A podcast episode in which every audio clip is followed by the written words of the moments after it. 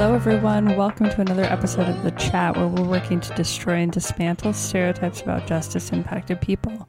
We can't wait for you to hear from our next guest, so stay tuned. We are here with Bianca Tylek of Worth Rises, and we're just really excited to have you on today. Thank you for being with us. Thank you so very much. Uh, really excited to be here. Likewise, and I've heard so much about Worth Rises, um, but you know, I know some of our listeners are are excited to hear about this as well. So, um, can you tell us more, kind of, about what your organization does and some of the campaigns that you're currently working on?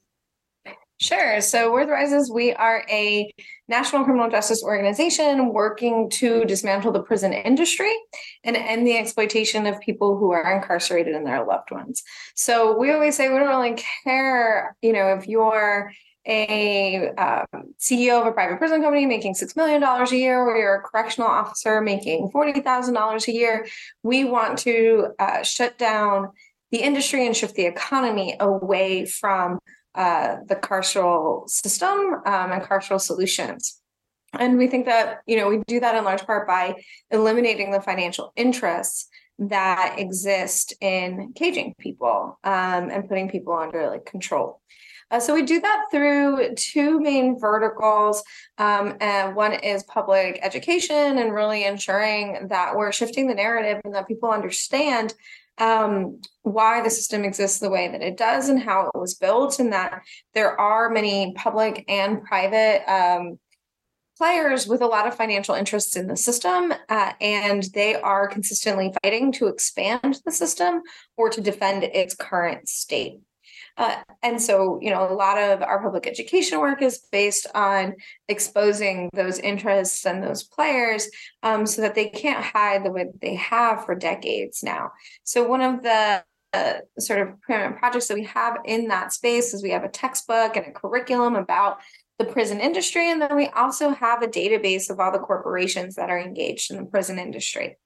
Uh, on the other side of our work is where we do our organizing and advocacy, and we divide that into sort of two areas policy change and then also uh, corporate accountability or taxifying the industry. And so uh, on our policy side of things, we are fighting for uh, legislation and other administrative policies that uh, lessen or end the exploitation of people who are incarcerated.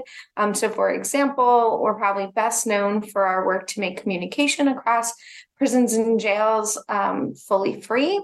Uh, we passed our first piece of legislation back in 2018 uh, to make uh, calls completely free in the New York City system. And since then, have been able to replicate that win in San Francisco, San Diego, Miami, Louisville, uh, and recently in the last two years, also at the state level in um, Connecticut and in California. And we have about a dozen um, states that we're working on now to bring uh, fully free communication. Um, and then on the other side, we do our corporate accountability, and that's uh, really where we hold the corporations uh, and the private sector individuals who are making money off of the system accountable for their role in the harm. Um, you know, I think we find that our secret sauce is combining our policy campaigns with our corporate campaigns so that there's no exit strategy for any player. The government can't point to the private sector, and the private sector can't point to the government um, as you know the culprit for the harm. The reality is there's enough blame to go around. And so we make sure that everyone holds their uh, part of that blame and changes their behavior. And so that's sort of a lot of the work that we do. Um, and obviously, there's a lot more nuance to it.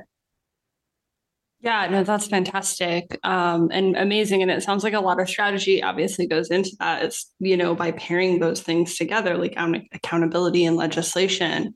Um, I, you know, lots of questions were kind of running through my head as you're talking about this great work that you're doing and that your organization's doing.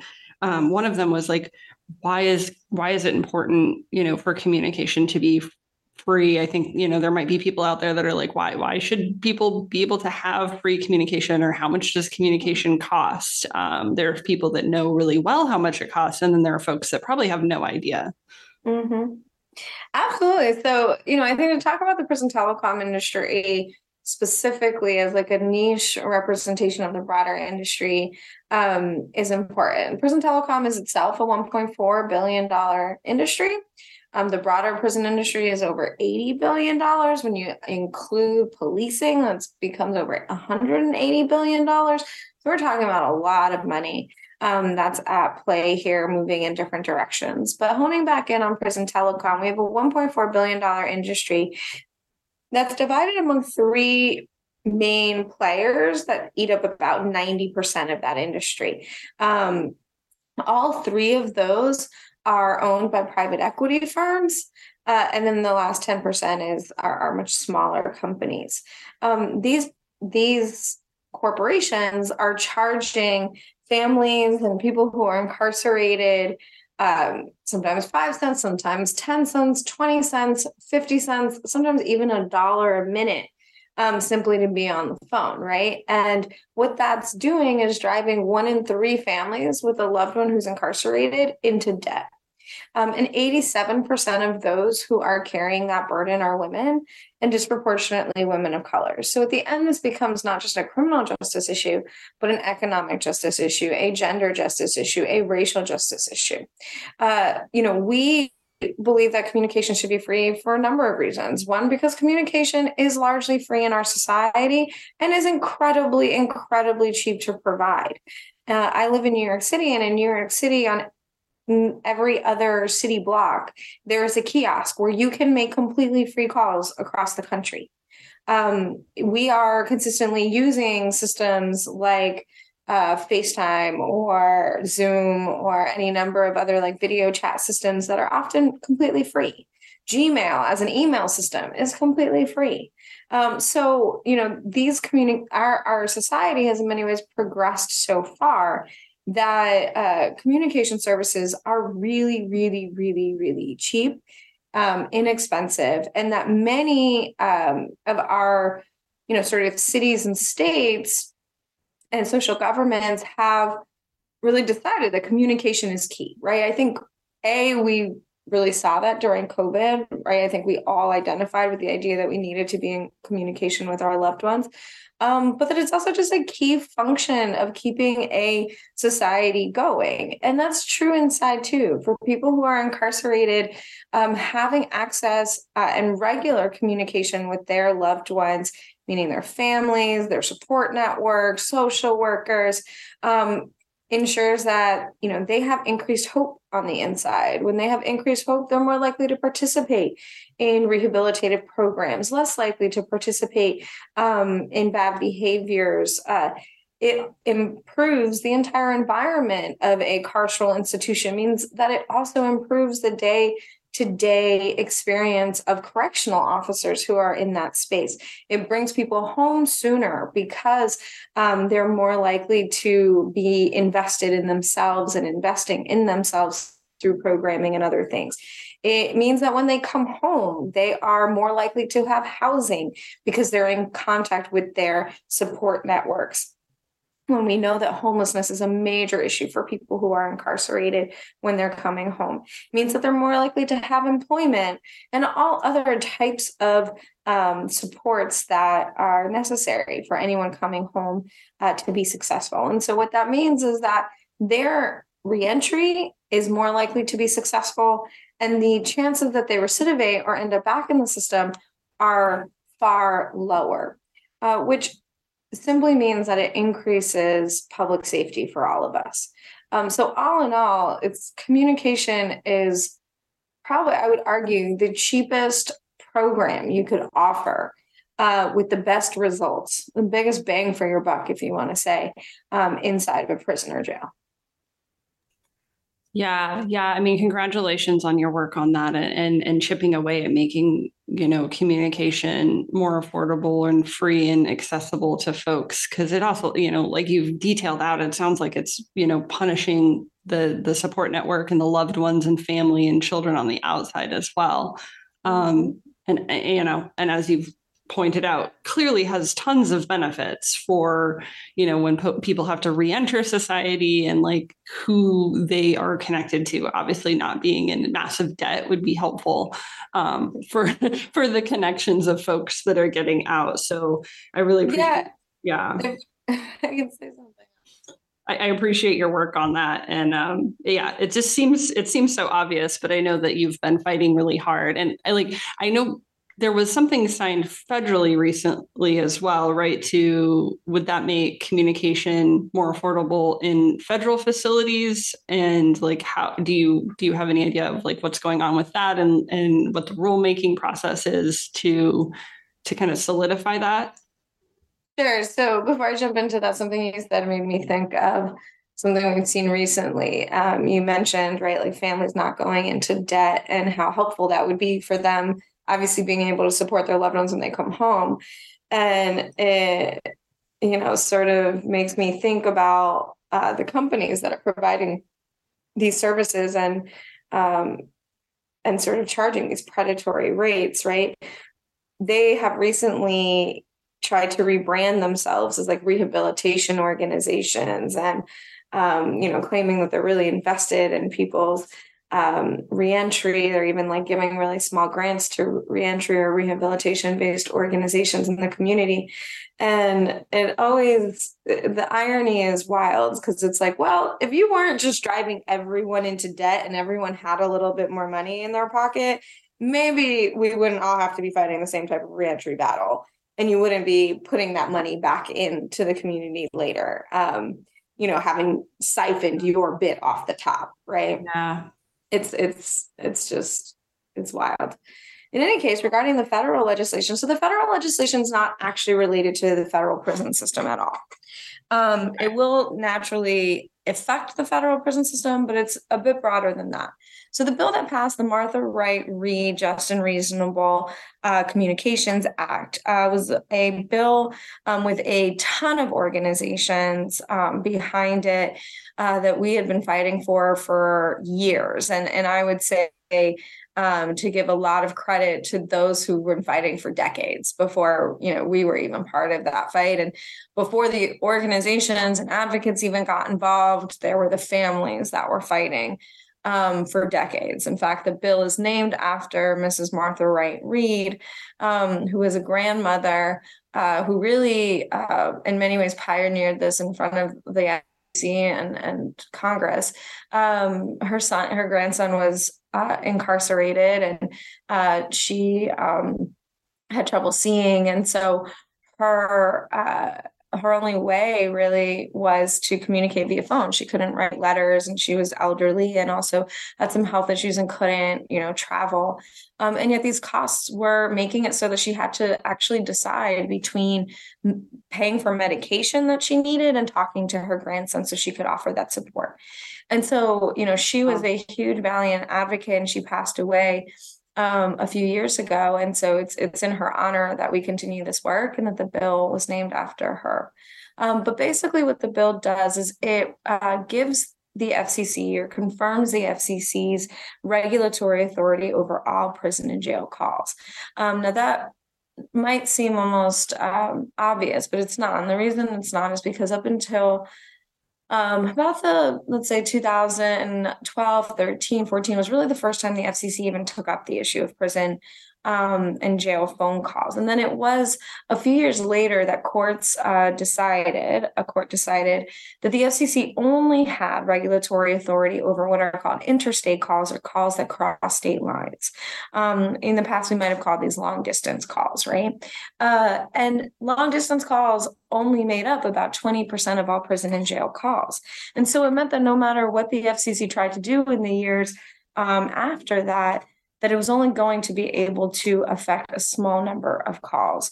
Um, given that 80% are really what are in-state or local calls. And so what this legislation does was confirm uh, the FCC's authority over all calls, meaning that now the FCC goes from having authority over 20% to having authority over 100% of prison and jail calls, um, meaning every call needs to comply with the FCC's rules, and the FCC gets to set rate caps.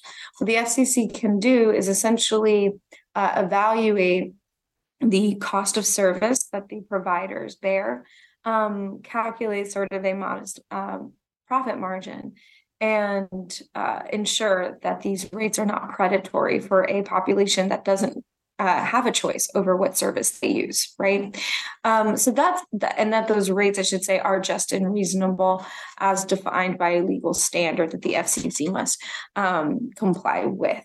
Uh, importantly, two other things or three other things actually. One is that um, for the first time, the legislation gives the FCC authority over video calls.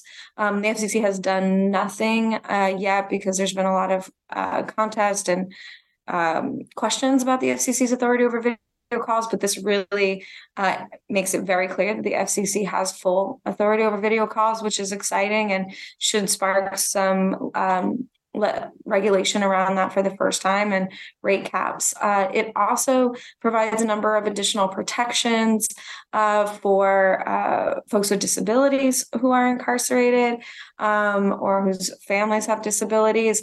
Uh, so that's exciting. Um, and then the, you know, sort of one caveat or one thing that's important for everybody to know is that it uh, requires the FCC to make a regulation and actually take action no later than 24 months, but also unfortunately no sooner than 18 months.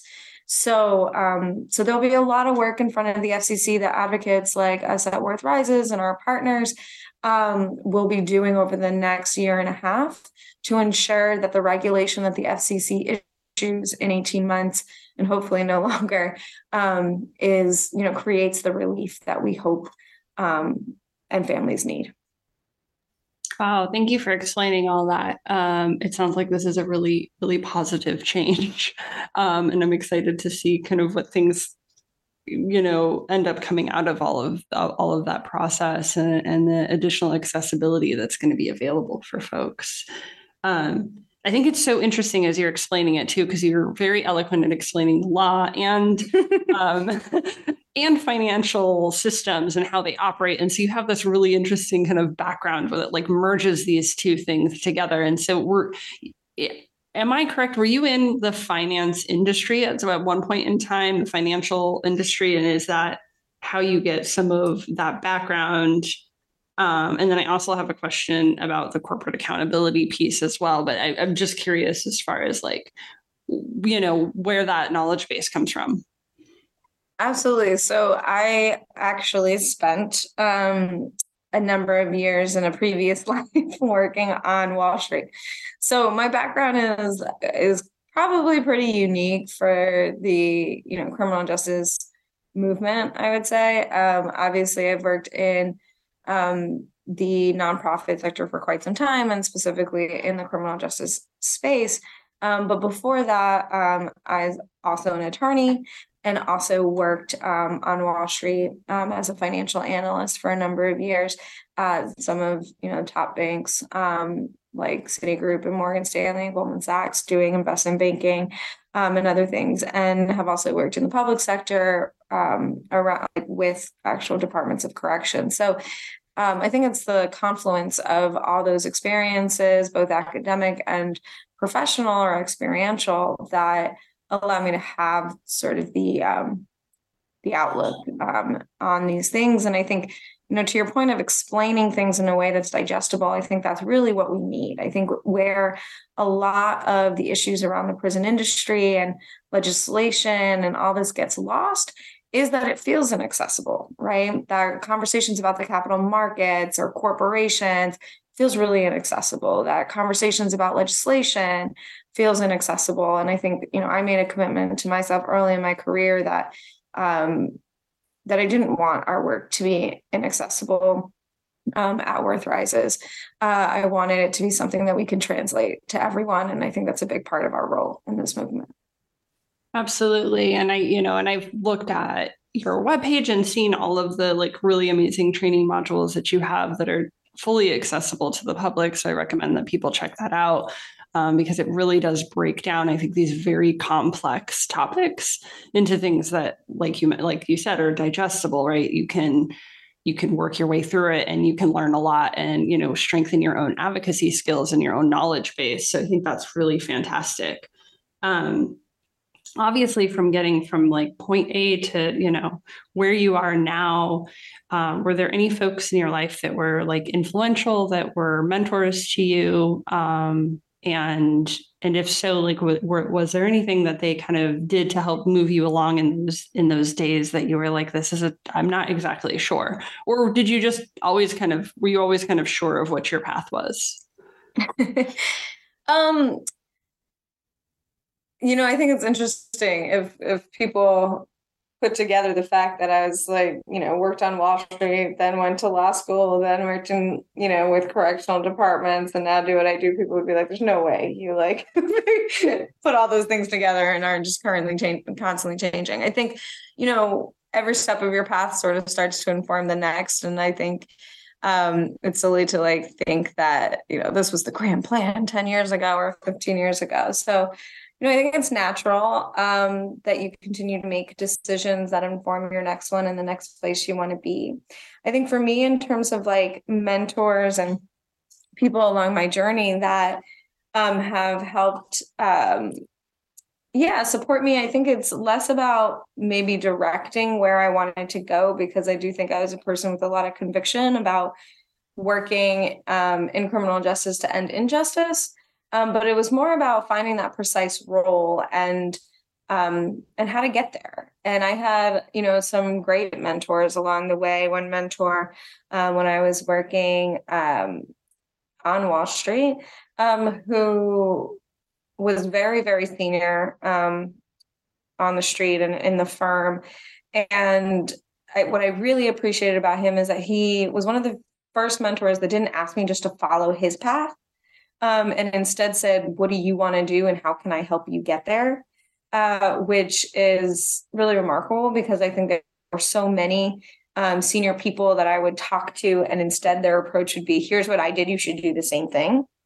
Um, and so I really, really appreciated that. There was a, what felt like a lot of autonomy and agency um, with um, with sort of supports, right? Like while wearing a harness that somebody's like willing to pull for you in, in whatever direction um, you really want to go. Um, so I think that was um, some really helpful mentorship over those years. I think later, um, when I was actually working at one of the departments of correction, there was a, a manager I had who was um, a secretary of uh, corrections, actually, um, for a state system. And I remember one of the things he said to me when I was getting ready to give like a big presentation was don't worry about making mistakes. I'm behind you and I won't let you fail.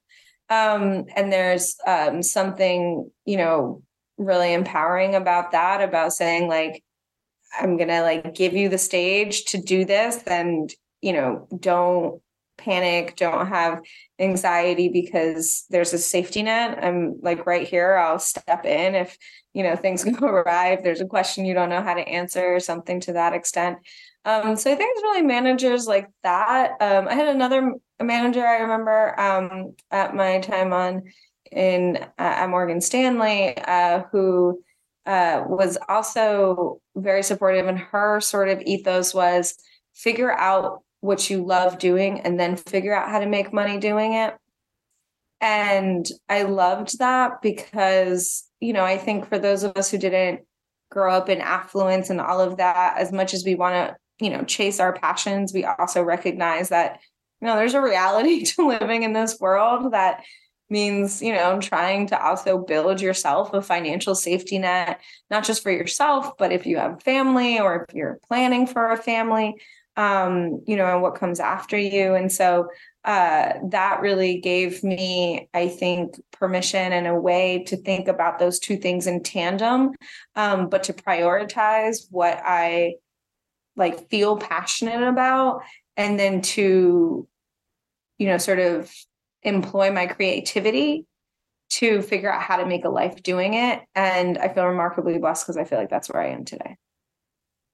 That's fantastic. That's and thank you for like you know diving in and sharing some personal stories about folks that were supportive uh, to you along your journey. And you know, and I think that even with the first illustration that you gave of the mentor who was like, "What is it that you want to do?" And I think that's really important. You know, when people are mentoring others, um, like you pointed out, is to really ask what a person wants to do, as opposed to kind of make these presumptions that a person might want to walk in the exact same footsteps, you know, um, as the as the person that's providing mentorship. So really good points to point out there, and I appreciate you, you know, diving in there and talking about those things. Um, so I mean, what what you've mentioned a lot of points that are incredibly important about criminal legal reform or abolition.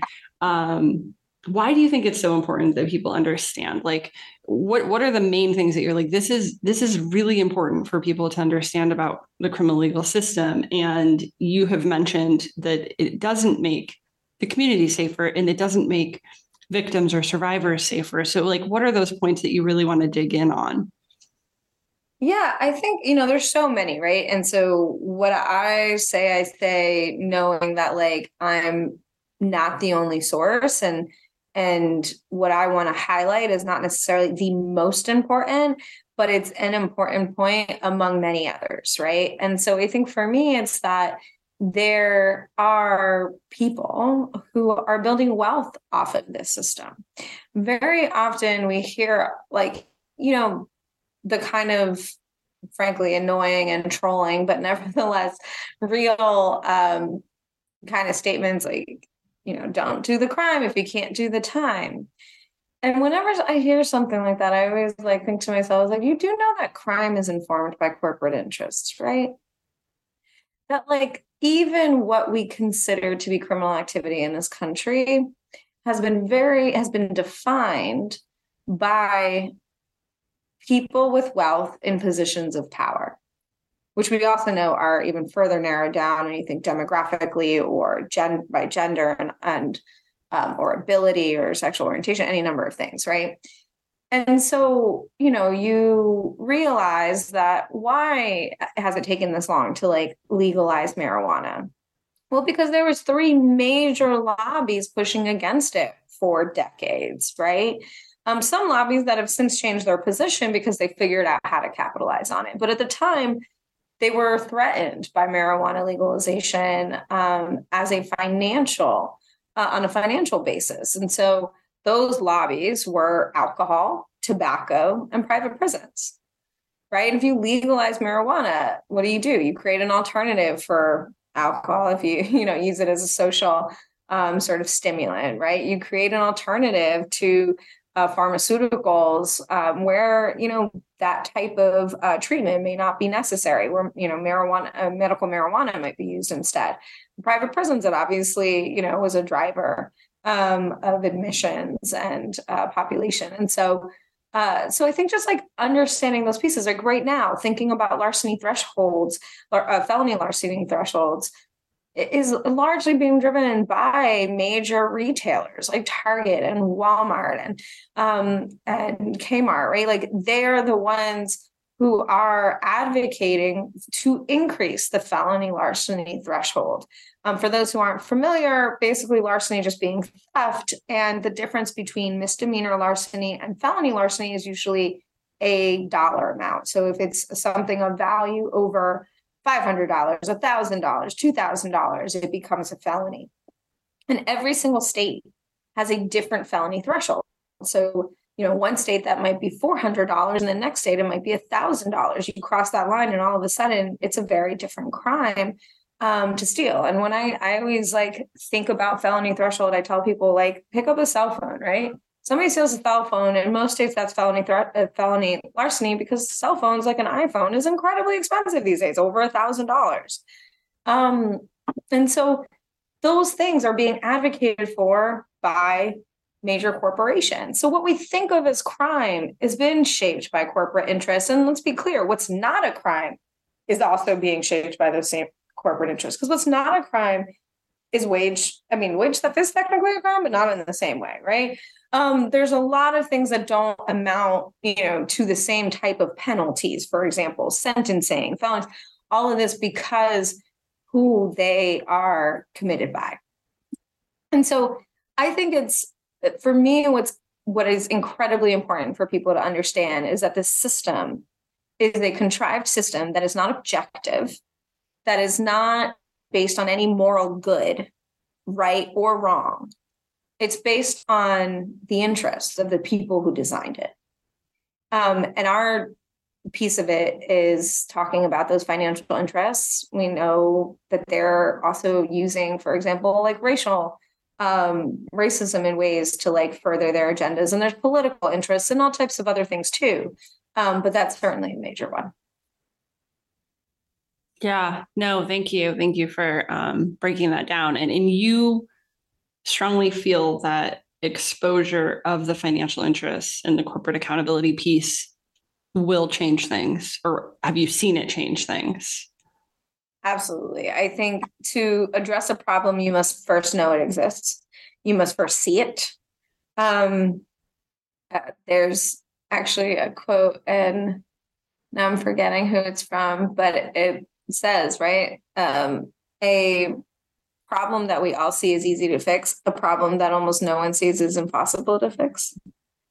Um, and so I think exposing um, the abuse, the exploitation, the um, corrupt sort of intentions of the system uh, helps people question it. It helps people um, criticize it uh, and inspires outrage, action um, that is needed toward this system. Absolutely. And if folks are feeling a fire underneath them and feeling incredibly motivated um, to help support this work, uh, what what can they do to help support the work that you're doing at Worth Rises? Absolutely. So I think first and foremost, in line with this conversation, I would say educate yourself. So visit our various resources. If you want to see the corporate database, go to data.worthrises.org. If you want to um, take a look at a textbook or uh, the curriculum, just go to worthrises.org backslash the curriculum. Um, if you're interested in the campaigns to uh, connect families or around prison phone justice, visit connectfamiliesnow.com. Um, if you're interested in things around prison labor, we are um, leading a major campaign to end the exception in the 13th Amendment that still allows for the enslavement of people who are uh, incarcerated. And uh, you can visit endtheexception.com to take action or read more. If you're interested in donating, of course, visit worthrises.org backslash uh, donate. Um, and then, you know, other ways to just follow the work. Um, obviously, you know, you can subscribe um, on our site to uh, our supporter listserv. Um, and you can also follow us on Twitter and on uh, Instagram at Worth Rises, uh, and uh, follow me on on Twitter at uh, just Bianca Tylek. Um, we talk about all these issues, share a lot of articles, and also opportunities for people to take action. Fantastic, and that is at Bianca Tylek, T Y L E K. Is that correct? Yes, thank you, Elesha. Perfect. Yeah, no problem. Thank you. And I realized we didn't even get into all the work that um, that you do surrounding unpaid prison labor. So I feel like we're going to have to have a round two. That is a huge uh, Pandora's box to open, and and I think that it would be wonderful um, to have you on again to to talk more about that and the work that you're doing to to make sure that folks that are working um, labor are are getting paid for their labor or not being forced to work for nothing right? Yeah i mean it, it's it's honestly so many things. It's just people actually being protected from slavery and having the humanity and the dignity that comes along with that. Um, and then following that, obviously, the employment protections that we think every um, person is deserving of. Well, thank you so much uh, for all the work that you're doing, and thank you for your time today. It was a pleasure to talk with you. Thank you, Liz. Thank you so much for having us. Absolutely. Thank you for being with us for another episode of The Chat. We appreciate all of our listeners, viewers, and supporters. If you want to know more about the Uplift in The Chat, head over to our website at www.upliftmentors.org. Join our coalition, drop us a donation, or just spread some love and share this around with your friends and family.